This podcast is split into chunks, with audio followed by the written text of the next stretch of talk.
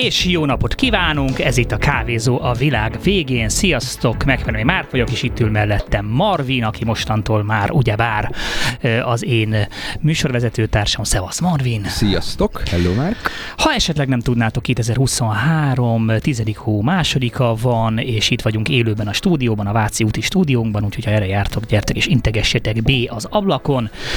É, és a mai adásban mindig ezzel szoktam kezdeni, hogy nagyon izgalmas téma lesz, de nyilván megpróbálok mindig izgalmas témákat összeszedni, ami elsőre talán nem tűnik majd annyira izginek, mert hogy a gazdaságról lesz szó, és hát Marvin is mondta, hogy hát a gazdaság, akkor ez hogy fog kapcsolódni a jövőhöz hát nehezen tudunk egy, egy nem hogy fenntartató, hanem bármilyen jövőt létrehozni, hogyha ugyanezt a gazdasági modellt visszük tovább. Így van, nyilván szorosan összefügg. Igen, igen, igen, hiszen a jelenlegi, jelenlegi rendszerünk az, az arra épül, hogy folyamatosan növekedünk, növekedünk, és akkor már óriási pánik van, hogyha csökken a növekedés, meg mindent a növekedésben mérünk, holott ugye ez egy, egy, egy zárt rendszer, egy véges rendszer, tehát nem kell ahhoz közgazdásznak lenni, hogy ezt azért lássa az ember, hogy, hogy egy véges rendszerben nem lehet végtelenül növekedni, de nekünk egy olyan vendégünk lesz, aki, aki ezt viszont elég jól vágja. Ő ugyanis kifejezetten ennek a területnek a tudója, ő Pogácsa Zoltán, akit ismerhettek ti is kávé hallgatók, hiszen van neki saját műsora Kántor Endrével,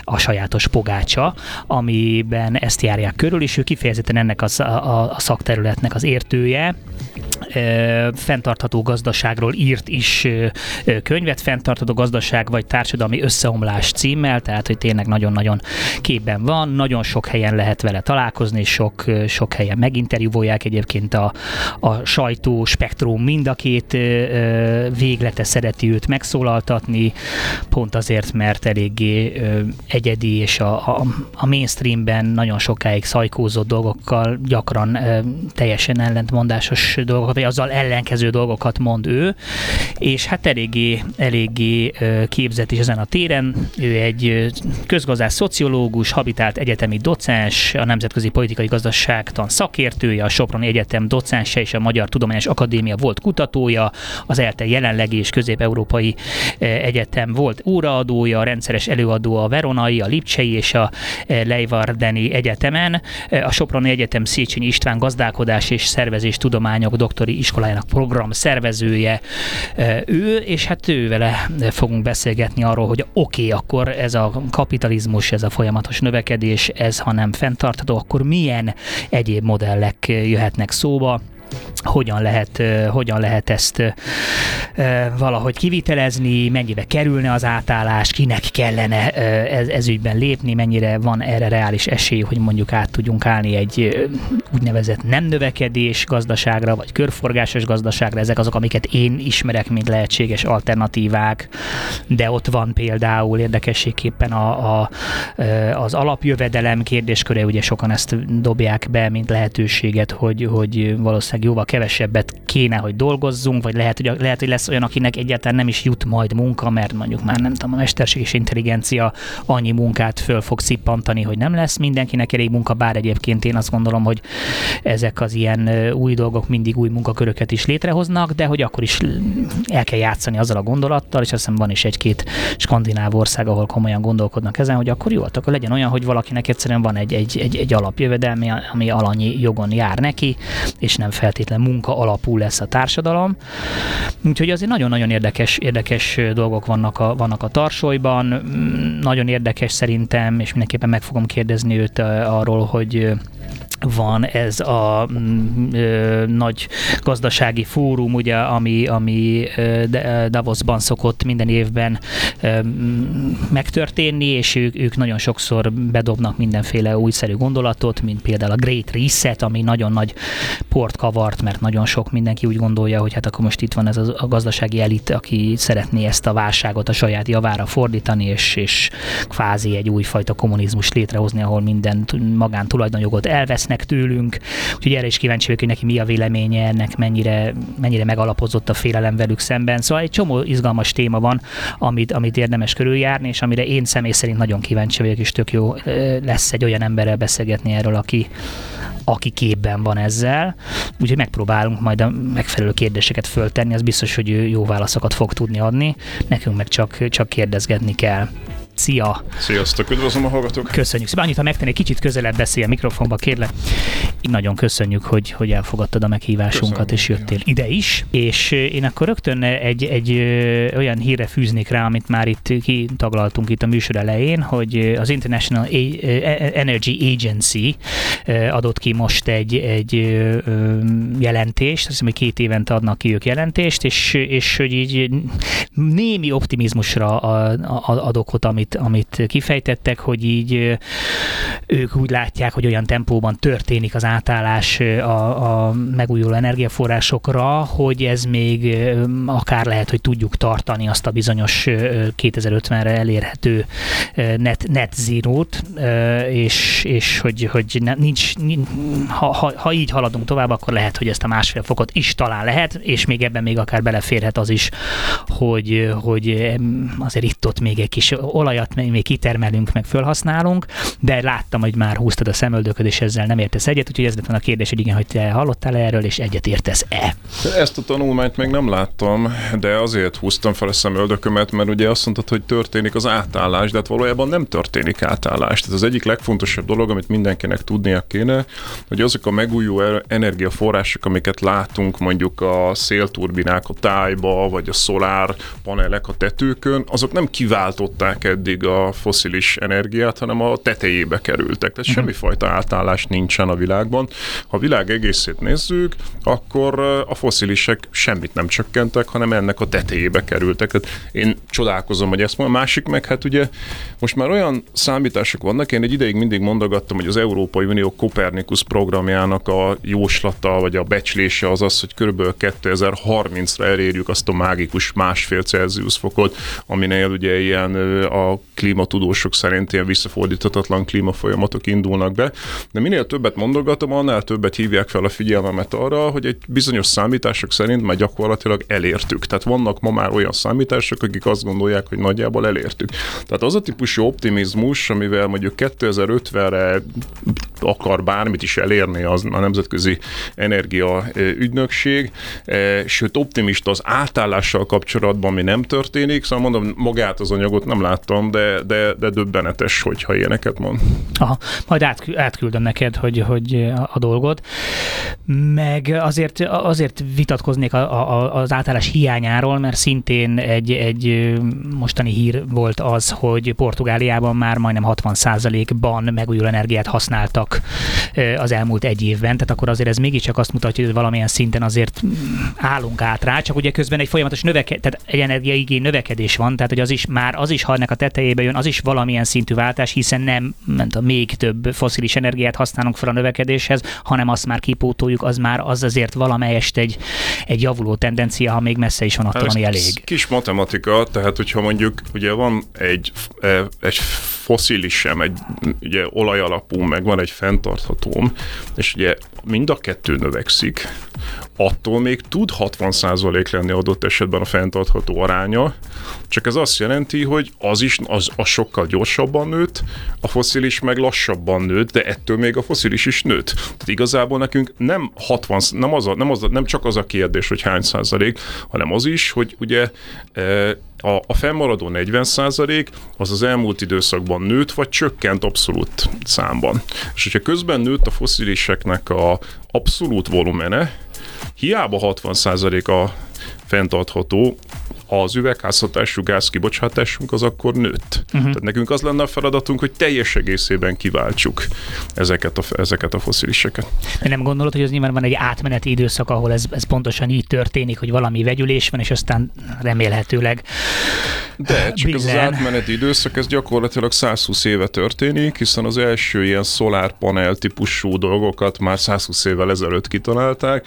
E, ugye manapság rengeteget lehet arról látni, hogy elektromos autók már gyakorlatilag gyakorlatilag száz évvel ezelőtt is voltak. Egy csomó olyan technológia, amelyet ugye most zöldnek tartunk, azoknak az ősei száz éves technológiák, csak ugye hosszú időn keresztül egyáltalán nem éreztük a nyomást, hogy ezt nagyon gyorsan kéne csinálni. Az utóbbi pár évtizedben egyre inkább, egyre több ember érti, hogy ennek nagyon hát, nagy szüksége. Tulajdonképpen az utóbbi egy évtizedben van az, hogy ez mondjuk teljesen általánosan elfogadott. Sőt, én azt mondanám, hogy igazából nagy áttörést én az utóbbi két-három évben érzek, amikor már eljutottunk arra a szintre, hogy már olyan klímafolyamatokat látnak a hétköznapi emberek, meg olyan adatokat, tehát amikor már ég Ausztrália, ég Kanada, ég az Amazonas, ég Szibéria, a nyaranta, gyakorlatilag ugye már vannak Magyarországon 6-7-8 éves gyerekek, akik szinte nem láttak havat, nyaranta ugye mindenhol mindenki klímákat szerel be, most már azt hiszem, hogy fizikailag is világossá vált az embereknek az elmúlt pár évben, hogy itt valami nagyon különleges dolog történik. Hát igen, hát azt hiszem, hogy az idei, idei volt az eddigi miért leges-leges legmelegebb, legmelegebb év, tehát amióta, amióta egyáltalán És, és folyamatosan mérjük. rekordokat döntünk, tehát hogy az megnézi valaki az elmúlt húsz évet, akkor folyam, szinte, szinte, szinte minden évben a legmelegebb és a legmelegebb, nagyon kevés kivétellel. Tehát, hogy és az emberek szerintem most az elmúlt két-három évben világszerte megértették, hogy itt valami nagyon-nagyon nagy baj van. Hát az, az, az, az kétségtelen, hogy, hogy nagyon nagy baj van, csak nyilván az ember, én azon az állásponton vagyok, és mindig azt próbálom itt a műsorban képviselni, hogy nyilván, hogyha teljes apátiába süllyedünk, és azt mondjuk, hogy oké, okay, a reményünket is elveszítjük, az, az, az, az nem fog előre vinni, tehát az azt fogja eredményezni, hogy mindenki magára zárja az ajtót, az azt mondja, hogy ameddig, ameddig lehet, addig akkor csináljuk, akkor ugyanúgy tovább, és nem fog változást hozni, tehát hogy nyilván kell a remény ahhoz, hogy, hogy valami mégiscsak megmozduljon, bár én is azt gondolom, hogy nagyon lassú ez a változás, de hogy azért talán, talán valami azért, ha, ha egyáltalán az, hogy ez már ilyen szinten terítéken van, tehát most már azt lehet mondani, hogy kvázi a csapból is ez folyik, azért ez is már egy jó jel. Csak... Az, hogy elérjük ezt a másfél Celsius fokot, az nem azt jelenti, hogy akkor onnantól fogva ugye e, elrontottuk, elhibáztuk, elengedhetjük ezt a történetet, nem történt meg, hanem ez azt jelenti, mostanában mindig azt a példát szoktam mondani, hogyha írtózatosan meghízok, nem tudom elérni a mondjuk a, a, a testsúly célomat, ez azt jelenti, hogy még gyorsabban, még drasztikusabban kéne fogyjak, hiszen gyakorlatilag ugye a szív problémáimra, meg egy csomó más betegségemre, a cukorbetegségre rosszabbul hat, hogyha nagyon-nagyon kövérré váltam. Uh-huh. Az a feladatom, hogy még gyorsabban fogyjak le. Tehát, Tehát most hogy... az van, hogy mondjuk elhagytuk a 100 kiló, de azt igen, mondja a doki, hogy figyelj, ha 110 igen. kilós leszel, az már olyan terhelés a szívednek, igen. hogy az biztos károsít. Igen, sokkal de az, drámai igen. Mhm. beavatkozás. Tehát azon a ponton, mert tényleg egy ponton bevisznek a kórházba, e, és, és, és hát, meg hát ugye összeesel. Tehát ugye a másik lehetséges, hogyha nem kontrollálod a fogyásodat, akkor ugye az történik, hogy mindenfajta betegségek megtalálnak, és akkor úgy fogsz lefogyni, hogy, hogy, hogy cukorbeteg leszel, hogy szív, szívproblémáid lesznek, és akkor, akkor ugye az az összeomlás szenárió, és az ugyanúgy megtörténhet az emberiséggel, mint egyfajta kontrollált leállás. És nem gondolod, hogy, hogy sajnos alapvető pszichológiánkból kifolyólag nem tudjuk magunktól meglépni ezt a fogyókúrát, hanem el kell jutni legalább egy remélhetőleg egy kisebb szívinfarktusig. Egy, egy ausztrál politikus mondta ezt mindig pont az erdőtüzek kapcsán, hogy, hogy miért vagyunk olyanok, mint a nagyon kövér ember, aki a harmadik stroke után szeretne lefogyni, mert azkor már lehet, hogy késő lesz. Igen.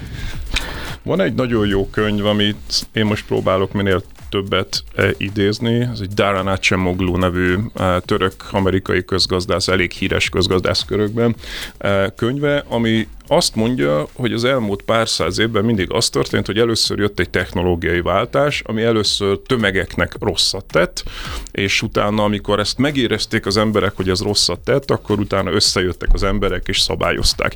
Ugye erre példa az ipari forradalom, ahol először nem jó tett az a sok gép, hanem az történt, hogy hát ez a Dickensi a kapitalizmus volt, ahol mondjuk, mit tudom én, Angliában ilyen huszal laktak egy lakásba, és ismerjük ilyen salétromos lakásokba, éjjel-más aludt ugyanazon az ágyon, mint nappal, és hát szörnyű-szörnyű körülmények, gyerekmunka, nem volt ilyen, hogy munkaidő, hanem 12 órákat dolgoztak, szóval nagyon rossz volt először az ipari forradalom.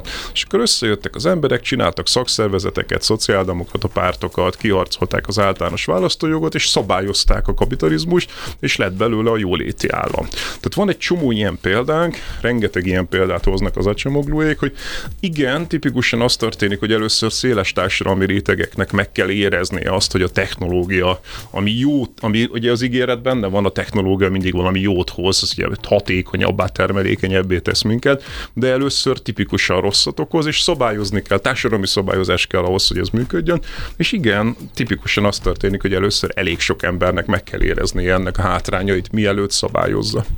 Hát meg itt egy nagyon fontos dologra tapintottál rá, hogy itt csak is kizárólag a technológiai váltásra fókuszálunk, ami azért elég sok vendéggel e, megállapítottuk, hogy az, az, az valami kevés, tehát nem várhatjuk pusztán a technológiai fejlesztésektől a megváltást, tehát itt egy nagyon-nagyon komoly össztársadalmi változtatásra van szükség, amit nyilván te is képviselsz, meg te is jól ismersz, hogy ugye a, a gazdaság rendszerének is meg kell változni, a folyamatos növekedésnek, a folyamatos túlfogyasztásnak is változnia kell, tehát muszáj, hogy az egyén is valamelyest visszavegyen az igényeiből, tehát itt egy olyan szintű bőségben élünk, ugye azt szokták mondani, hogy egy mai átlagember nagyobb jólétben él, mint annó egy király, tehát hogy ez, ez, ez, ez sem egy fenntartató dolog. Szerintem három dolgot mondtál most, hogy az egyik az a technológiai váltás, hogy nyilvánvaló, hogy annak meg kell történni, és erről beszélünk a legtöbbet, tehát a hétköznapokban, amikor az elektromos autókról beszélünk, meg hasonló dolgokról, szolárpanelekről, ezekről beszélünk a legtöbbet. Itt sem mindenről, tehát mondjuk nem nagyon tudjuk, hogy a legnagyobb problémák közé tartozik a vasbeton például az épületekben, ugye acélgyártás, cementgyártás. Nem nagyon beszélünk arról, hogy az élelmiszertermelésben a műtrágyagyártás hatalmas kibocsátó, tehát itt, itt sem mindenről beszélünk, de legalább a technológiai váltás az úgy a hétköznapjainkban már benne van. Az kevésbé, hogy itt tényleg gazdasági rendszerváltásra van szükség, tehát a kapitalista társadalom az egy növekedő gazdaság, és a növekedő gazdaság az nem tud fenntartható hát lenni. egy véges rendszerben élünk. posztkapitalista társadalomra van szükségünk, ezzel, ezzel nagyon sokan nem akarnak szembenézni, főleg itt Magyarországon, ahogy nem olyan régen vezettük be a kapitalizmus, most meg ki kell majd vezetni, úristen, ki az a hülye, aki a hülyeségeket beszél, pedig erről van szó. A harmadik, amire mondott, hogy itt valami fajta egyéni szintű vagy fogyasztói túlfogyasztás van, én azt gondolom, hogy itt nem is annyira arról van szó, hogy vissza kell vegyük, tehát én nem szeretem ezt az ilyen retorikát, hogy itt ugye az emberek nem tudom, túlfogyasztanak, hanem én azt gondolom, hogy nem szeretnek igazából így élni, tehát nem azért fogyasztanak túl, mert ezt olyan különösebben élvezik. Erre egyébként van egy csomó e, bizonyítékunk, például az, hogy a depresszió van, szerhasználat van, stressz van, ez gyakorlatilag elterjedt a, nem csak Magyarországon, Amerikában is, a nyugati világ nagy részében. Tehát nem akarnak így élni az emberek. Ha tudsz nekik mutatni egy ehhez képest alternatív világot, ahol több időd van, ahol mondjuk több emberi kapcsolatod van, ahol nyugisabb az életed, akkor ők ezt nem egyfajta visszalépésként élik meg. Tehát itt nem arról van szó, amit én nagyon sokszor hallunk, hogy egyre kevesebb hamburgert, meg minek neked, mit tudom én, ekkora ház, meg nem tudom, hanem arról van szó, hogy tényleg, ha kapnál egy olyan lehetőséget, hogy kevesebbet dolgoz, de attól, hogy csöndesebb, nyugodtabb, tisztább városban, szerényebb házban, de jobb életed lenne, mert több időd lenne a családoddal lenni, akkor te ezt nem úgy éled meg, hogy vissza kellett lépjek az életminőségemben, hanem azt kell látni, hogy a, a fizikai javak fogyasztása az nem ugyanaz, mint az életminőség. Tehát azt leválasztani azt a gondolatot, hogy az életminőség az a fizikai javaknak a, a, a, a folyamatos növelése. Pszichológusok egyértelműen megmondják, hogy ez nem így van. Tehát az emberek nem még egy valamit akarnak, tárgyat, hanem... Hát ez egy, pót, egy pótcselekvés, tehát igen, valami. Igen. Csak kérdés, hogy igen, hogy ez automatikusan hozná-e mondjuk ez a fajta jobb életminőség, hogy egyből mondjuk akkor a megszokott normák, hogy mondjuk ha nincs a hűtőszekrényben háromszor háromszor annyi élelem, mint amennyire szükségünk van, akkor már pánikba esünk. Tehát, hogy hozná ezt, tehát ez nyilván valamilyen szintű nevelést igényelne, hogy, hogy azért nem biztos, hogy szükséged van. van azért eszünk háromszor annyi fagyit, mert nem öleltek meg minket eléggé. Tehát, hogyha mondjuk naponta négyszer megölelne minket valaki, aki nagyon Ezért szeret, ettem én múlt héten ennyi fagyit. Akkor, akkor nem ennénk naponta négyszer fagyit. Tehát így nyilván át kell alakítani az életünket, de, de én azt szeretném itt igazából csak súlykolni, hogy az nem egy, egy egyéni szintű dolog. Tehát egyénekre mutogatni, hogy te élj másképp, szerintem ez nem fog működni, ez kontraproduktív, tehát szerintem a világban, ha egyénekre mutogatnak, azok inkább az ellenkezőjét szokták csinálni annak, mint amit kérnek tőlük, vagy amit követelnek tőlük, hanem lehetőséget kell teremteni a gazdag embereknek, hogy másképp éljenek, és ezzel a fizikai javak termelésében átengedjék a terepet a szegényebb embereknek. Már túl késő van ahhoz, hogy ne legyünk optimisták. Egyéni felelősséget kétféle van. Az egyik az, hogy te saját kis életedet hogyan viszed, vagy a családod életét. Tehát itt ugye ilyenek szoktak előkerülni, hogy szelektíven gyűjtöd a hulladékot, meg biciklizel, meg vegetáriánus vagy, meg ilyenek. És a másik típusú egyéni felelősséget pedig a közösségi intézmények működtetése eh, felé van, hogy részt veszel abba, hogy a téged körülvevő gazdasági rendszer hogyan működik. És mondok egy példát, hogy ugye mondjuk, ha azt gondolod, hogy azzal meg tudod oldani, hogy mondjuk mondjuk felelősen vásárolsz, elmész egy szupermarketbe, és azt látod, hogy az égvilágon minden műanyagba van pakolva. Ez ugye nem üvegházhatású gázkibocsátás, hanem szemét, ami ugyanolyan probléma, tehát mindig az üvegházhatású gázkibocsátásról beszélünk, de itt anyaghasználat, szemét, stb. rengeteg más probléma van. Na most, hogyha ha minden műanyagban van csomagolva, akkor te nem tudsz úgy vásárolni, hogy ne írtozatos mennyiségű szemetet termelj, és aki szelektíven gyűjti a hulladékot, az pontosan látja, hogy messze a legnagyobb zsákja az a, az a műanyagos zsákja lesz, Igen. sokkal több, mint az organikus, vagy a papír, vagy a fém, vagy bármi más. És akkor ugye persze felmerülhet, hogy akkor menjél el egy olyan boltba, hogy egy csomagolásmentes boltok is vannak, mondjuk tudom én, kettő darab Budapesten. Igen. Tehát eleve mondjuk egy két és két milliós nagyváros hogyan tudna két darab boltból vásárolni csomagolásmentesen, de hogyha oda elmész, az rengeteg idő és pénz, még oda eljutsz. Hát ha egyáltalán el tudsz jutni. Tehát egyáltalán el tudsz jutni. Budapesten meg el tudsz jutni, de mondjuk valaki Makorról hogyan fog eljutni egy csomagolásmentes boltba, ha nincsen. A másik problémát, hogy ilyet 20-30%-kal magasabb árak vannak érthető okokból. Most akkor ez azt jelenti, hogy neked 20-30%-kal több pénzt kell termelj, több GDP-t kell termelj, ami ugye üvegházhatású gáz kibocsátás.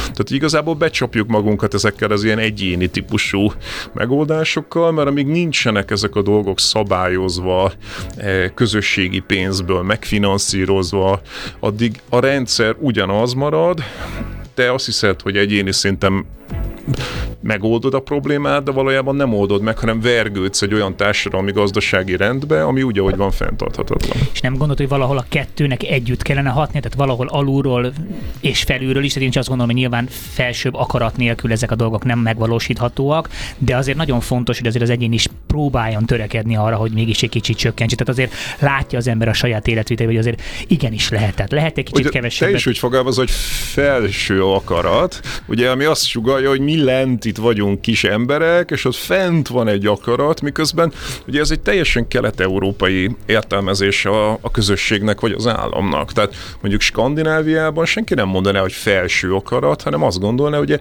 mi szabályozzuk saját magunk életét. Tehát nincs valami felső valami, atya úristen, vagy vezér, vagy nem tudom, hanem azok mi vagyunk. Tehát akár önkormányzati szinten, de akár egy társasház szintjén is, akár nemzeti szinten, akár Európai Uniós szinten, mi vagyunk azok, akik ezeket a szabályokat meghozzuk, ezért mindenkinek értenie kell, hogy mi történik, és részt kell vennie ezekben a döntésekben és nem látod úgy, hogy egyébként ezen a téren a, pont az ellenkező irányba megyünk, tehát hogy még inkább autokratikus rendszerek alakulnak ki, és akkor itt nem csak a, nem csak hazai viszonyokról tudunk beszélni, nemzetközi szinten is, hiszen, hiszen a, a technológia az lehetővé teszi azt, hogy még inkább el tudjon távolodni ez a, ez a vezetőség, az általános helyi, helyi irányítás, egyre kisebb lehetőségei vannak mondjuk a helyi önkormányzatoknak, tehát hogy egy picit, mint a pont az ellenkező irányba menne a, a, a, megint csak a technológia technológia következtében. Ezt a, ezt a sztorit is el lehet énekelni, hogy igen, egyre centralizáltabb, de én azt is el tudom énekelni, hogy mondjuk a technológia lehetővé teszi, hogy összekapcsolódjunk.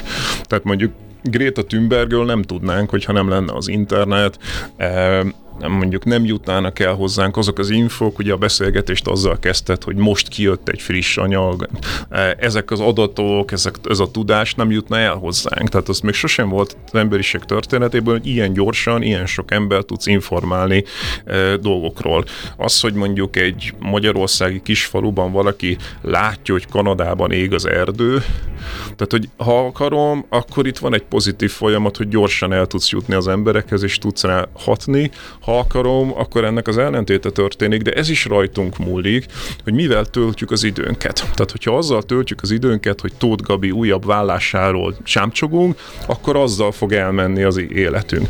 Ha azzal töltjük az időnket, hogy, hogy értelmes dolgokról beszélgetünk a családtagjainkkal, barátainkkal, és mondjuk megtárgyaljuk, hogy mit kéne tenni, akár helyi szinten, akár nemzeti szinten, akkor az fog történni. De, de ezek platformok, tehát az, a digitalizáció...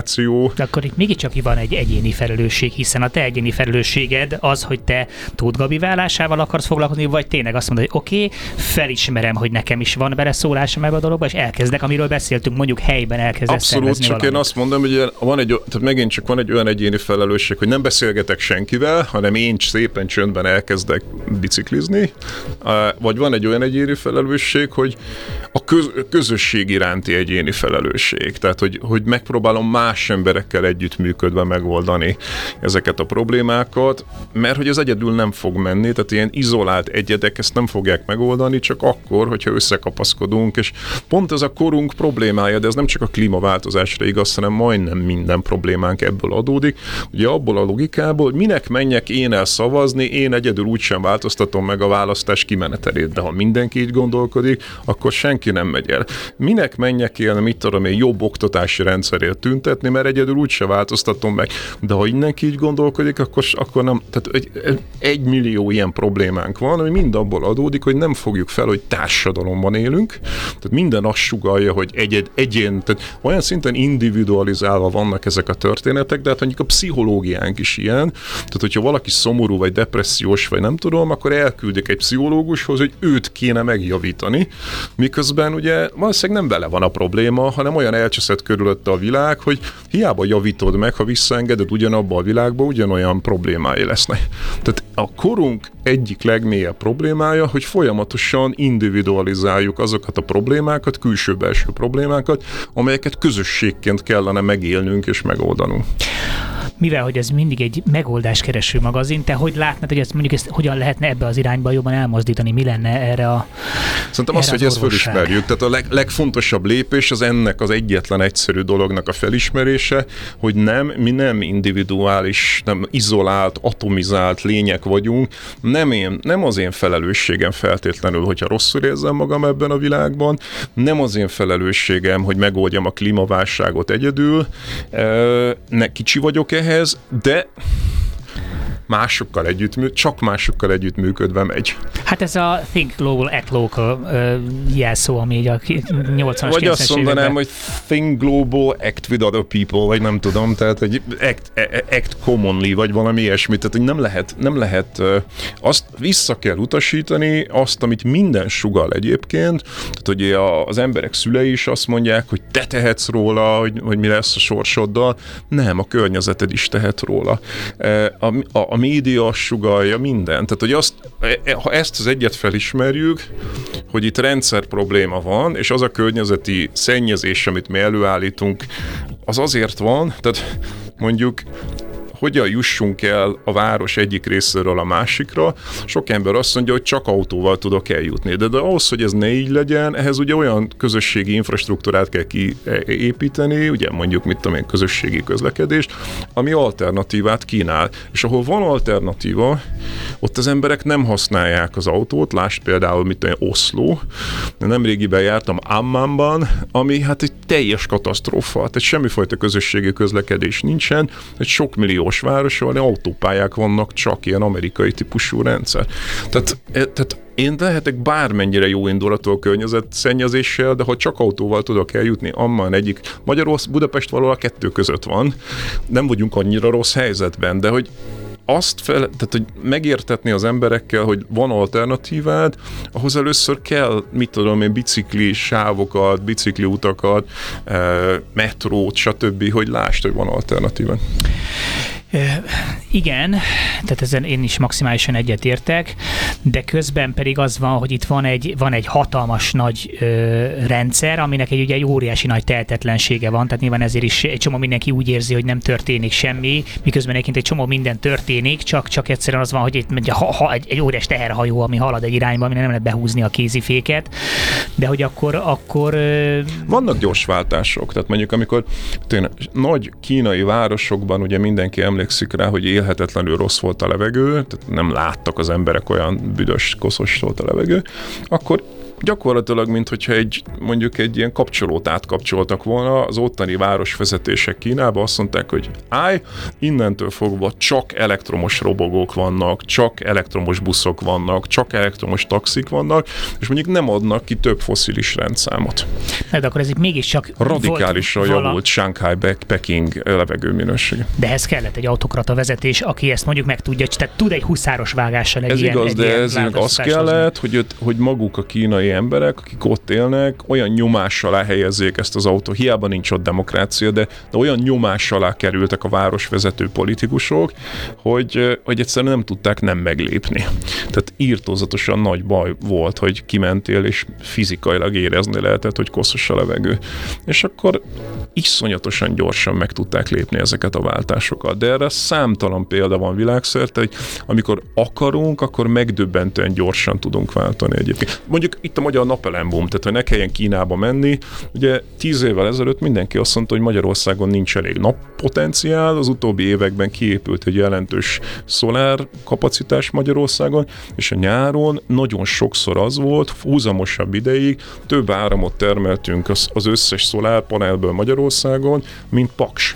És ezt kevesen tudják, hogy ma már egy meleg nyáron, és ugye pont a klímaváltozás miatt elég meleg nyaraink vannak, ma már több áramot termelünk szolárból, mint Paks. És egyszerűen nem hitték ezt meg el tíz évvel az emberek. Hát pont ezért ugye nyomták rá a stoppot, mert ugye maga a hálózat nem bírja el ezt a töbletet. Tehát, Ja, ja, ja, ja, persze kell hozzá hálózat, meg egy csomó minden, csak ugye azok a típusú pessimizmusok, hogy úgyse lesz ebből semmi, meg Magyarország nem mediterrán ország, nincs elég nap, és az élet bebizonyította, hogy alig pár év alatt eljutottunk oda, hogy bizony pont az ellentéte igaz annak, amit ilyen pessimista módon az emberek ellenállnak dolgoknak.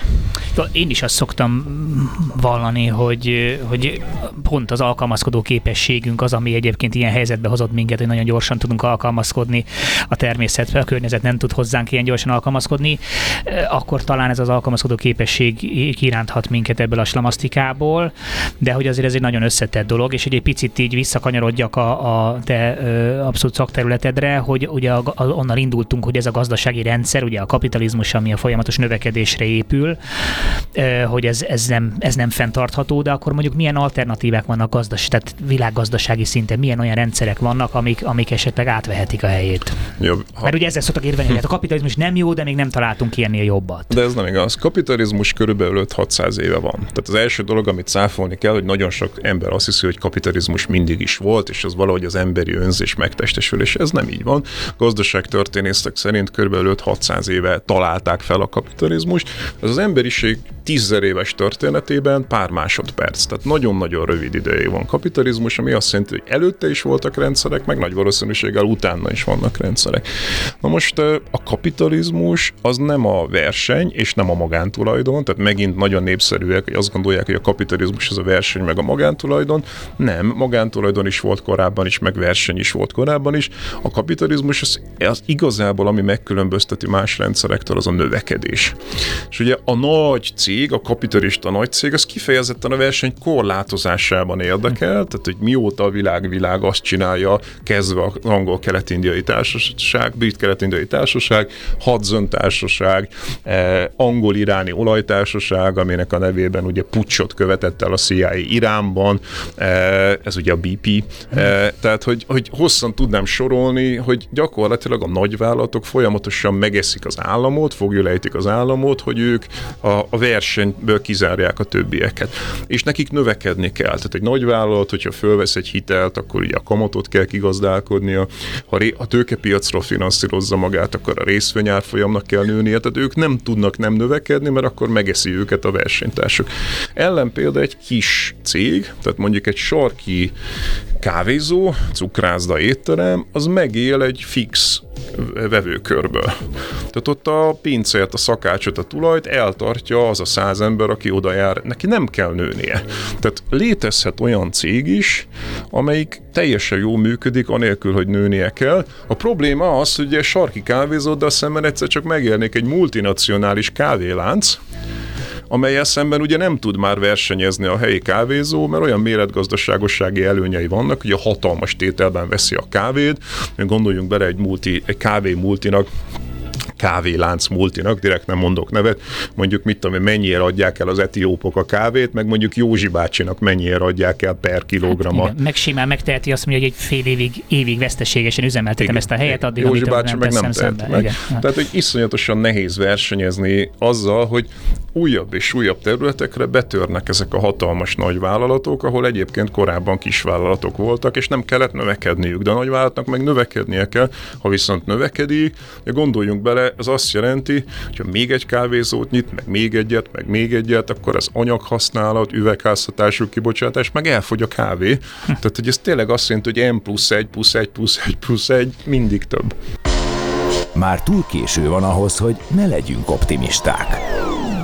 Továbbra is kávézó világ végén ben vagytok, és azt hallgatjátok, Pokácsa Zoltán a vendégünk még mindig, és ott hagytuk abba így a reklámblokk előtt, hogy ugye jönnek, jönnek a nagy, nagy láncok és nagy multi cégek, amelyekkel a kisvállalkozások nem, nem tudják tartani a lépést, és hogy igazából nem beszélhetünk arról, hogy ez, hogy, hogy itt valódi verseny lenne a kapitalizmus, hanem ez egy, egy valamilyen másfajta rendszer. Láttam egyszer egy nagyon érdekes tettókot, és ott valaki egy egyébként egy ilyen milliárdos fickónak az előadása volt, és ő, ő fejtette azt is, nagyon tetszett ez a hasonlat, hogy a gazdaság az kert és nem dzsungel.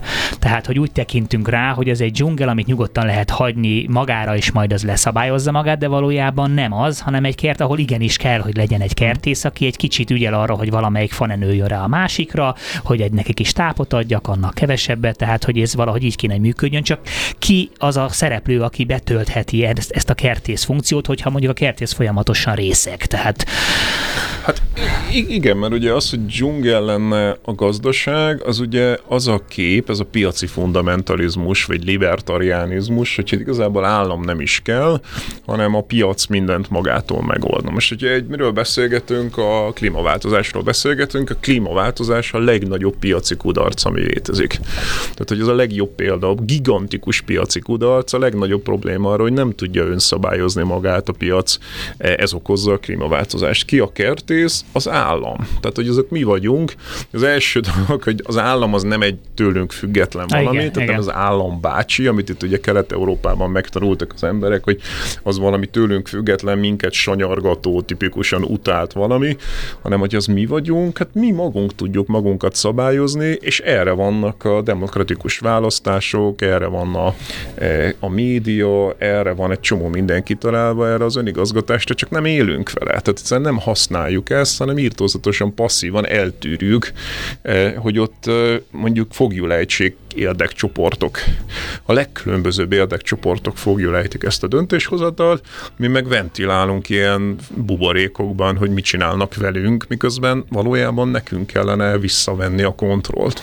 De ez egyre nehezebb, pont erről beszéltünk a zen alatt is, hogy mondjuk az olyan gigantikus nagy cégekkel, multinacionális cégekkel, mint a Google, a Facebook, az Amazon, amelyek már olyan nagyra nőttek, hogy már ha tesz is rá kísérletet valamelyik állam, hogy egy kicsit visszanyesse a szárnyaikat, nem tudja megcsinálni. Ez, ez így van, de mondok itt is egy példát. A következő könyvem azt egyébként digitális kapitalizmusról írom, és hogy pont szembe jött velem az a probléma. Én is azt hittem sokáig, hogy a Facebook az mondjuk egy természetes monopólium, hiszen egyszerűen azt gondoltam, hogy ha ugye te egy másik Facebookon vagy, mint én, akkor ugye mi nem tudunk kommunikálni, meg nem látom, amit posztolsz, tehát nyilvánvalóan egy idő után az történik, hogy egyetlen egy Facebook marad a piacon, egy természetes folyamat eredményeképpen, hiszen mindannyiunknak látni kell mindenki mást.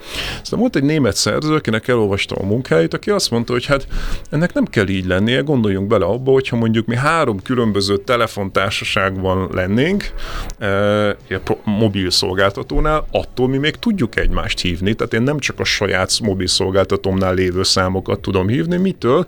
Attól, hogy a közösség úgy szabályozta, hogy úgynevezett interoperabilitásnak kell lennie, azaz, hogy ugye az egyik, szá, egyik szolgáltatótól kell, hogy tudjuk hívni a másikat, sőt, külföldi országok szolgáltatóit is. Összesen ennyire lenne szükség ahhoz, hogy azt mondjuk, hogy legyen 40 millió különböző Facebook világon, és hogyha te a sárga Facebookon lennél, te a piros Facebookon lennél, én meg a kék Facebookon maradnék, akkor attól még tudnánk egymással kommunikálni, és versenyezhetne egymással egy csomó különböző Facebook, és akkor egyébként ott más szabályok lennének arról, hogy mit posztolhatsz, mit nem.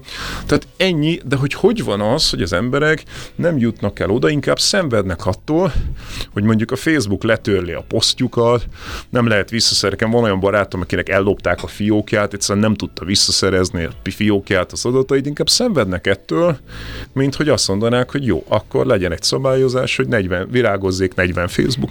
De szerintem erre a vannak? Facebook ezt csinálja, csak ezt úgy hívják, hogy megvásárol egy, hát egy, egy másikat, és akkor az onnantól már átjárható lesz. Mert Azért igen, meg, egy pár meg, dolgot már bekebelezett. Igen, mert nagyon sok mindenki próbálkozott azzal, hogy csináljon alternatív Facebookot, és elég hamar a földbe Azért haltak el, mert ugye mindenki elfogadta azt, hogy hogy vegyük egy magyar ivívnek az esetét, hogy hát Magyarország túl kicsi ehhez, egy ilyen kicsi piac nem fog megmaradni, akkor a globális Facebook bekebelezte. De ennek nem kell feltétlenül így lennie, tehát simán lehetne eh, mondjuk Magyarországon is nem tudom, 30-40 különböző hasonló, tehát nem olyan bonyolult ezt leprogramozni, amikor írtam a e, Globális Elit című könyvemet, Mark Zuckerberg történetért is feldolgoztam, és azért megkérdeztem ez egy csomó programozót, hogy hát mondjuk a, mi az a zsenialitás, amit Mark Zuckerberg hozzátett a világhoz, olyan bonyolult leprogramozni a Facebookot. És meglepetésemre nem csak, hogy azt mondták a programozó ismerőseim, barátaim, hogy nem, nem olyan bonyolult, hanem a legtöbb azt mondta, hogy én magam is csináltam már ilyet. Tehát, hogy legtöbb programozó csináltat azt, hogy kirakom oda a képemet, meg nem tudom, lehet hogy csetelni a másikkal. Hát nem is ő volt az első, aki ugye ezt csinálta, csak lásd, lásd az irigyet. Sőt, magát a Facebook elnevezést is átvette egy másik ö, csoporttól, akik szintén elkezdtek egy ilyet, tehát még a, még a nevet se ő találta ki. Nagyon-nagyon primitív kódolás van a mögött, hogy a Facebook működjön. Ő azért lett nagy, mert a Peter Thiel nevű tech vállalkozó belerakott egy csomó pénzt abba a szerverparkba, tehát aminek kritikusan nagynak kell lennie, hogy nagy szerver kapacitásod legyen, meg promóznod kell, hogy te, te érd el először azt a kritikus tömeget. De ennek nem kellett volna így lennie, simán lehetett volna az, hogy mondjuk az összes ilyen kezdeményezés megmarad, rengeteg fajta Facebook-szerűségen vagyunk, ezeket hívhatják másképp is, ezek tudnak egymással kommunikálni, de ez megint szabályozás, ez megint ugyanaz a probléma, mint amit a klímaváltozásról mondtunk, hogy először problémát okoz a technológia, arra reagálunk, és szabályozni kell. Tehát a technológia szabályozatlanul az más, mint a technológia szabályozva. Csak megint csak azt, azt, azt a kérdést teszem fel, hogy ezt meg tudjuk-e valósítani, mert hogy úgy tűnik, hogy tettek erre kísérletet, hogy akkor igenis szabályozzuk a Facebookot, és igenis egy kicsit szabdaljuk széjjel mondjuk az olyan óriásokat, mint a Google, és beletört a bicskájuk, mert hogy már olyan, olyan szintű hatalommal bírnak ezek a, ezek a cégek, hogy, hogy nem találnak Most, hogy itt beszélgetünk, zajlik zajlik egy per az Egyesült Államokban, ahol az Egyesült Államok kormányzata beperelte a Google-t, mert hogy ugye az történt, hogy az összes mobilba, ami van, amikor így beírod a kis kockába azt a szót, amit keresel, neked fogalmat sincsen, de ott a Google keres. Tehát nem jelenik meg sehol, hogy te most éppen Google-el keresel, hanem annyira jó kapcsolatot ápol a Google ezekkel a mobil gyártókkal, hogy ők automatikusan belerakják ezt. És ugye azt mondja az amerikai kormányzat, hogy legalább mondjuk olyasmit lehetne csinálni, hogy amikor beírsz valami szót a keresőbe, akkor nem egy gomb van ott, hogy search, hanem ugye az van mellett, hogy mit tudom én, ezekkel kereshetsz, és ott van négy-öt különböző keresőmotor felajánlva, és te kiválaszthatod, hogy melyikkel akarsz keresni. Tehát, hogy ezeknek lehet, nagyon egyszerűen lehet intézményesíteni, e, és nagyon, hogyha nem figyelünk oda, egyszerűen mi történt, nem figyeltünk oda, és a kutyának nem fordult meg a fejébe, értelemben, hogy én amikor keresek dolgokat, akkor mindig a Google keres. Ki a franc gondolta ezt végig, hiszen nincs odaírva, csak egy dobozlánc. Hát igen, de mi lett az, mi lett az eredménye, vagy ez most zajlik ez a, ez a, ez a per, mert ezt mondom, hogy sokszor lehet hallani erre, most már ezt felismertük, de még mindig valahogy ezt nem sikerül.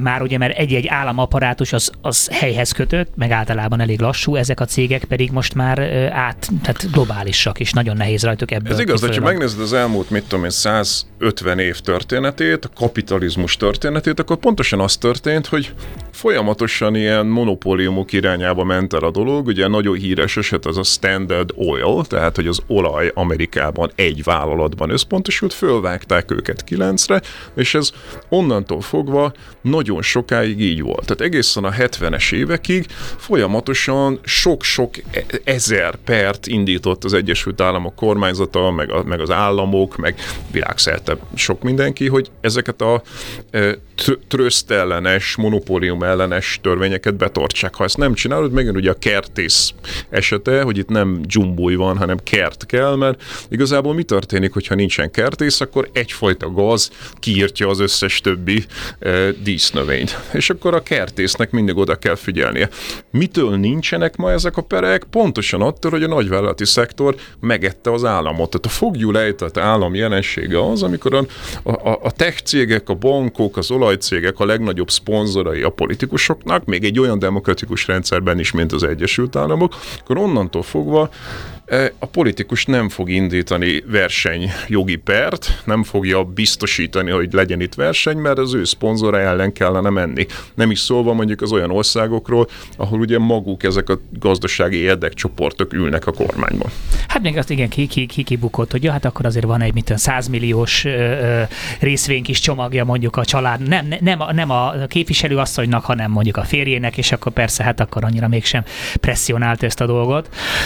Egy picit picit még visszakanyarodva a, a, a gazdasági modellhez, hogy, hogy a kapitalizmus szerintem ezt sokan látjuk, igen, tehát ez teljesen egyértelmű, mivel a probléma, de, de mégis mi lehetne az a rendszer, ami, ami, ami működőképes lenne, ez hogy tudnánk erre átállni, akkor, hogyha ilyen hatalom van a jelenleg ezt élvező eh, és kihasználó gazdasági rendszereknek a kezébe? Hát úgy, hogy azt az elvet kell folyamatosan szem előtt tartsuk, hogy hogy nem növekedhetnek dolgok. Tehát az a legfontosabb, hogy azt megértsük, de az ott kezdődik, hogy például a világ népessége sem növekedhet. Tehát mondjuk egy példát mondok, ha műtrágya nélkül akarnánk mezőgazdaságot csinálni, akkor kb. 3-4 milliárd ember tudna eltartani a Föld. A műtrágya gyártás az egyik legnagyobb üvegházhatású gázkibocsátó. Ma vagyunk 8 milliárdon, és mondjuk az ENSZ szerint tetőzni fogunk 10,5 milliárd környéken. Tehát sokkal kevesebb ember egyfőre jutóan limitált fizikai fogyasztás, és nem attól, de attól akarjunk boldogok lenni, hogy ezt a fogyasztásunkat növeljük, hanem fogadjuk el, hogy a fizikai fogyasztásunk limitálva van, sokkal igazságosabb elosztással javaknak, tehát hogy ne kelljen félni a szegényektől, ezért a szegényeknek is adjuk meg azt a minimális biztonságot, hogy ne akarja elvenni azt, ami nekem van. Tehát igazságosabb elosztás, és olyan technológiák, amelyekről tudjuk, hogy megújulóak. Tehát mondjuk foszilis technológiák helyére mondjuk mit tudom én, szolár, meg nap, meg, meg, meg geotermikus, meg ilyenek technológiai dolgok.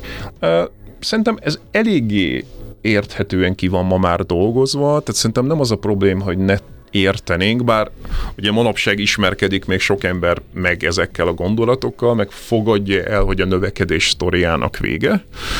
Erre hát az a nem növekedés A nem növekedés gondolatát én direkt azért dobtam be a legutóbbi könyvemmel a fenntartható gazdaságról, hogy beszéljenek arról az emberek. Ez egyelőre nagy ellenkezést vált ki, bennem is azt váltott ki, amikor először találkoztam ezzel a fogalommal, hogy lehet ilyen, hogy nem növekedni, de hogy barátkozzanak meg az emberek azzal, hogy nem tudjuk folytatni azt a gazdasági növekedést, amit az elmúlt évtizedekben volt. Hát ez, teljes, ez teljesen egyértelmű, de mint ahogy a, a, a technológiailag is ugye sok mindenki mindenki azon az állásponton van, hogy igazából minden eszköz a kezünkben van ahhoz, hogy, hogy teljesen megújuló energiaforrásokból fenntartsuk a, a civilizációt, mégsem tudjuk megtenni, mert hogy a, a, a köré épült egész gazdasági és társadalmi modell az annyira be van kövülve ebbe a rendszerbe, hogy nagyon nehezen vált. És ugyanez igaz erre is, hogy ez persze elméletben ez, ez oké, okay, de ki fogja ezt, ezt, a, ezt a lépést meghozni, ki az, aki, aki, aki, aki le fog mondani, hogyan lehet ezt mondjuk? Nyilván valamilyen szinten erőltetni, tehát azok, akik haszonélvezőjenek a rendszernek nem önként és dalolva nem fognak erről lemondani. Tehát itt inkább a ez demokratikus a rendszerek azok úgy működnek, hogyha egy gondolat többséget élvez, tehát a többségbe kerül egy mém, egy gondolat, akkor a politikus nyomás alá helyeződik, hogy változtasson. Tehát összesen annyi a feladatunk, hogy ezeket a gondolatokat, amelyek most első hallásra lehet, hogy megdöbbentőek, de minél többet gondolkodunk rajta, annál inkább rájövünk, hogy ezek szükségesek.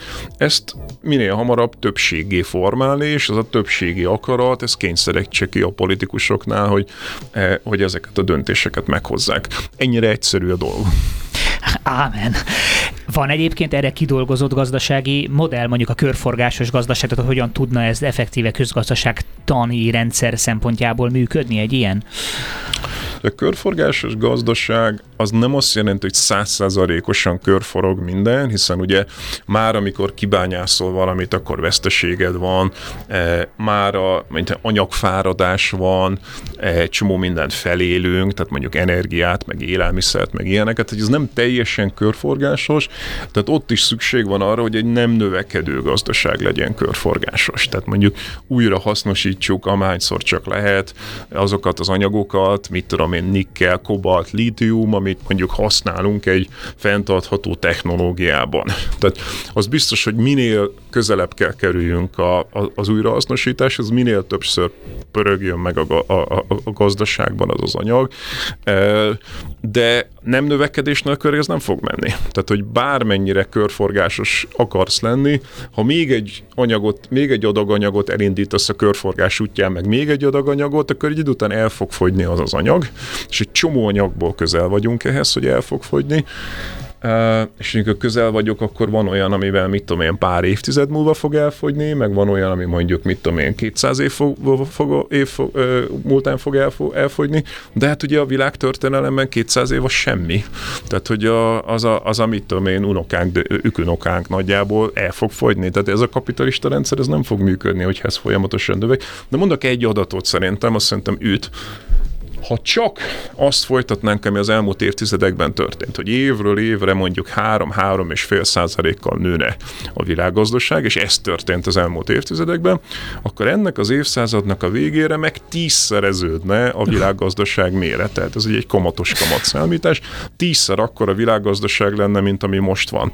Mondjuk ezt egy olyan világgazdaságra, amiről ugye megállapodtunk, hogy túlságosan sok üvegházhatású gáz termel, ugye szemét, szigetek, szemét kontinensek vannak a tengereken, eh, el fognak fogyni az anyagok. Tehát amikor minket, akik arról beszélünk, hogy nem növekedésre van szükség, naív, ostoba hülyéknek gondolnak, meg mondanak, én ezt rengeteget megkapom, hogy ez naivitás, bugyutasság, stb.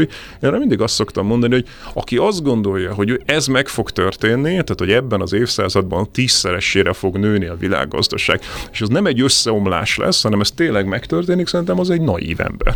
Egyetértek. Én egyébként a körforgás körforgásra példának a, a, a természetet szoktam felhozni. A természet egy tökéletesen körforgásban, nem növekedésben működő, hibátlanul. És ez egy nagyon-nagyon fontos példa, mert ugye azt szokták mondani a zöldek, hogy a nem növekedő gazdaság az nem egy lefagyott gazdaság. Tehát ezt nem úgy kell elképzelni, hogy az onnantól fogva mozdulatlan és nem változik, hanem olyan, mint a természet, tehát azt szokták mondani, olyan, mint az erdő. Az erdő mérete nem változik, de azon belül bizonyos fák elhalnak, és nő, nőnek a helyükre sőt, más. Hoza, sőt, hozama is van, tehát hogy van egy természetes Abszolút, hozam, a természet az folyamatosan hoz. Az egy, egy... Meg van gyümölcs, a gyümölcsből lesz trágya, stb. Tehát ott van egy körforgás, ott van egy állandó változás, ez egy dinamikus dolog.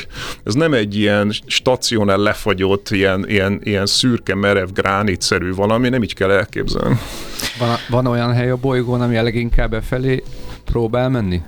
Ki hát, tudsz emelni egy párat? Én azt gondolom, hogy ha nagy kontinenseket nézünk, és én a könyvemben próbáltam ezeket a nagy kontinenseket megnézni, tehát az Európai Unió és Kína, ami a legnagyobb lépéseket tette, mind a kettő messze van a fenntarthatóságtól, tehát Európa sem fenntartható a kínaiaknál, meg kifejezetten nagy probléma, hogy még mindig szén alapú a gazdaságuk nagy része, de mondjuk drasztikus átállásban, vagy egyáltalán ambícióban, ott az Európai Unió, ami egy demokratikus térség, meg Kína, ami egy autoritár térség.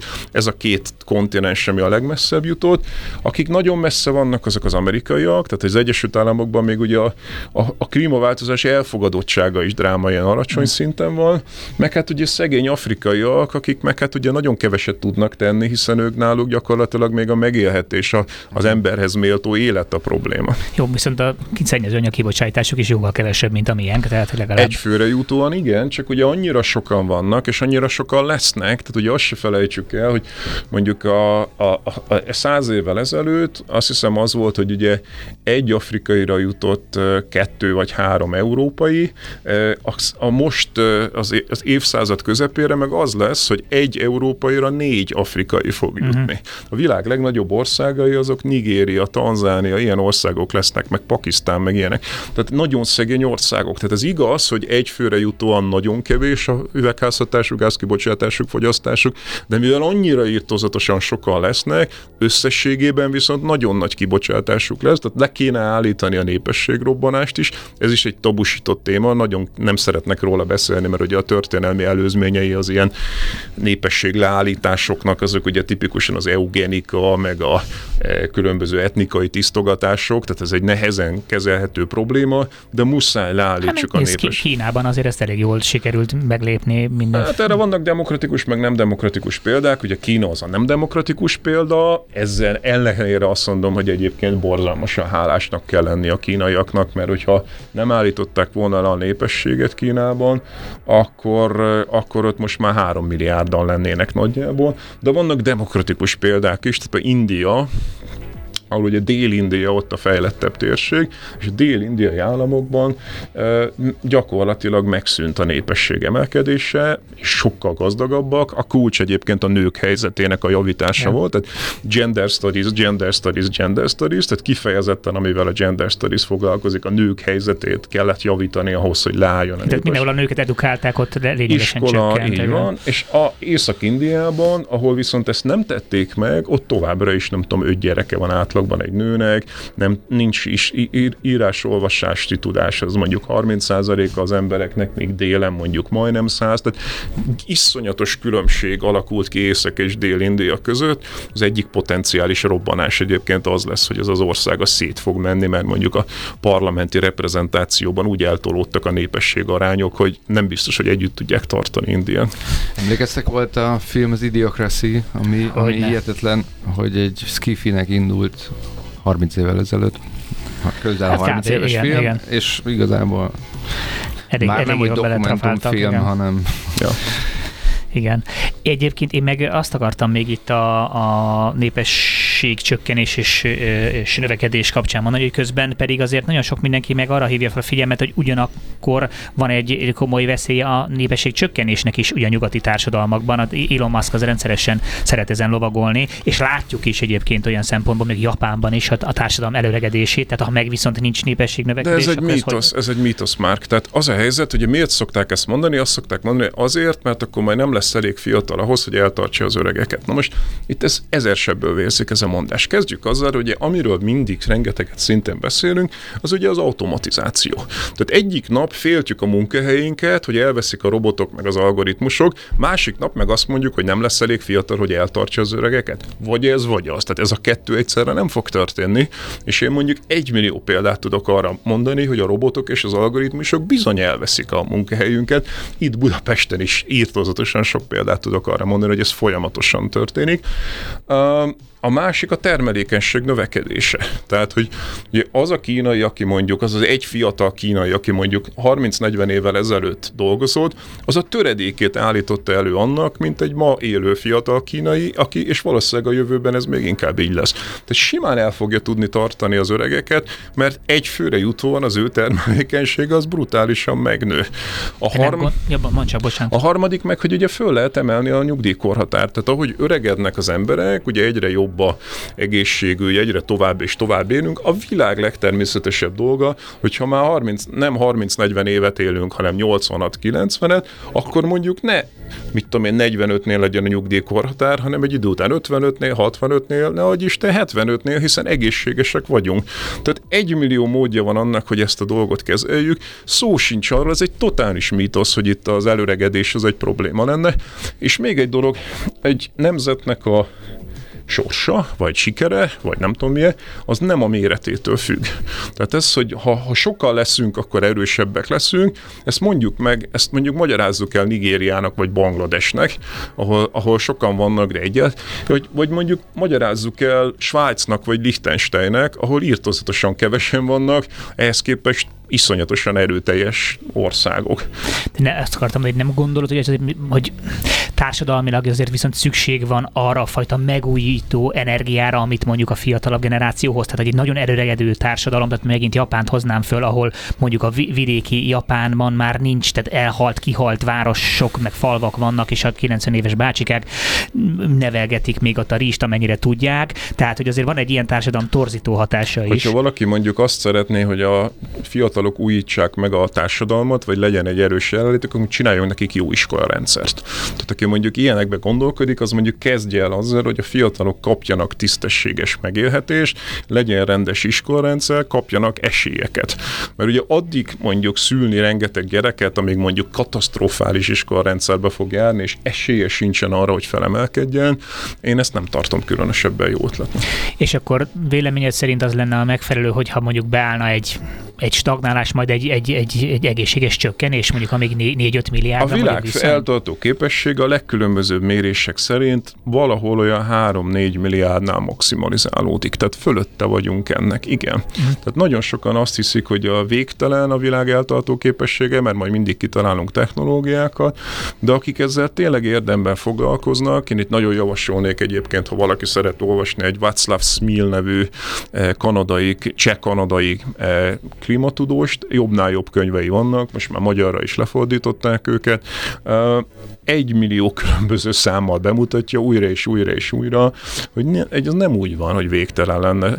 Semmi nem nő örökké. Tehát azt mondja a Václav Szín, hogy nem tudunk olyan példát mondani, sem a biológiában, sem a, e, az emberi közösségekben, ami folyamatosan nőne. Tehát én mondjuk nagyon nagyot nőttem tinédzser koromban, de nem növök a világ végéig. Vagy mit tudom én, Budapest nagyon-nagyon nagyon nőtt a századfordulón, de megállt két millió, millió környékén. Tehát, hogy nincs olyan példa, ahol egy ponton ne állna be egy... Hát ez, ez egy zárt rendszer, tehát hogy ez egy, ez egy nagyon nagy űrhajó, de egy űrhajó. Tehát egy És ugyanez igaz a Földre, pontosan. Tehát limitált, limitált. És tök jó, hogy pont erre kanyarodtunk, mert mindig azzal szoktam lebombázni ugye a beszélgetés végére a, a, vendégeket, hogy, hogy, ö, hogy látnák szívesen a, a, a, az emberiséget 10-20 év múlva. Tehát, hogy, hogy, hogy mi, mert hogy hát ahhoz, hogyha valami felé törekedni akarunk, akkor nyilván kell, hogy legyen valami álmunk is erről. Tehát te, te ha, ha az optimál, vagy, vagy, vagy, vagy ö, optimista szenárió szerintem mondjuk te hogy, hogy látnád, hogy hol látnád az emberiséget? Fentartható technológiák, nem növekedő gazdaság, gazdaság és igazságosabb újraelosztás, és az, hogy a, a, azt, amit igazán akarnak az emberek, a pszichológusok szerint, tehát a, a biztonságot, a szeretetet, a megbecsülést, azt adjuk meg minden földön élő embernek, és ne abba gondolkodjunk, hogy mennyi fizikai javat tudnak ők még elfogyasztani, hanem egy olyan rendszer, ami a középpontba azt állítja, és ezt mérés, ellenőrzés tényleg biztosítja, hogy minden megszülető gyerek az kapja meg azt a, azokat a pszichológiai szükségleteket, később kreativitást, tehát sok ilyet tudok mondani, amelyekre a pszichológusok szerint szüksége van. Ma ettől írtozatosan messze vagyunk még itt a fejlett nyugati, északi világban is, mert hogy Magyarország, ugye mindig azt szoktuk mondani, hogy mi szegények vagyunk, de hát egy globális összehasonlításban mi nagyon gazdagok vagyunk, simán benne vagyunk a felső 20%-ba. Tehát, hogy még itt a fejlettebb világban is ez egy probléma, nem is szólva arról, ahol mondjuk ugye a nincs terenség, meg a nyomor uralkodik. És szerinted ezt mondjuk egy ilyen átmenetet meg fogunk tudni lépni mondjuk egy, egy békés nyugodt átmenettel, vagy, vagy azért itt elkerülhetetlen, ez valami, valami krakszerűség azért legyen, mert hogy az, sokan azt mondják, hogy egy, ahhoz, hogy egy új rendszert építsél, az előzőnek szét kell mennie. Tehát, hogy nem, nem, nem lehet a kettőt valahogy, elkerülhetetlen, legalább valamilyen szintű restart legyen. Szerintem mind a kettő együtt fog történni, sőt történik már. Tehát ebben már most benne vagyunk, rengeteg ilyen krakszerű történés van, és a kettő kombinációja, tehát hogy ráébreszti az embereket ez a legkülönbözőbb ilyen összeomlás folyamatok, hogy hogy, hogy kontrolláltan menjünk át egy másik rendszerbe. Igen, mert hogy, mert valahogy a filmek miatt ezt úgy képzeljük el mindig az összeomlást, hogy egy ilyen terminátorszerű, vagy valami, tehát egy ilyen nagy, miközben ez, ez, egy, ez egy folyamat, és igazából ez nem egy totális már. apokalipszis, mert ugye egy totális apokalipszisnél ember-embernek farkasa. Tehát Igen. akkor inkább az történik, nem most ritkán történik az, hogy eddig egy seggfej voltam, most hirtelen jó ember leszek, mert omlik össze a világ. Tipikusan az történik, hogy eddig egy seggfej voltam, most még nagyobb seggfej leszek, mert baj van. De hogyha ilyen köztes méretű, tehát ilyen közepes méretű összeomlások vannak, abból még van ideje tanulni a társadalmaknak, és szerintem ebben a korban vagyunk, hogy napi szinten hozzák a hírekben ezeket a közepes szintű összeomlásokat, ami elgondolkodtatja az embereket. Még annyi mindent szerettem volna kérdezni tőle, de sajnos lejárt a, a műsoridőnk, úgyhogy nagyon szépen köszönöm, hogy jöttél. Remélem, hogy majd még be tudunk csábítani, és még egy pár dologról tudunk beszélni, meg, meg tök szívesen beszélnék majd az új könyvedről, mert ez szerintem nagyon izgalmas téma a, a digitális kapitalizmus, meg még a mesterséges intelligenciát nem is érintettük, szóval tényleg nagyon sok Köszönöm mindent. a meghívást, nagyon élveztem, és persze szívesen jövök máskor. Köszönjük szépen, és nektek is köszönjük, hogy hallgattatok minket.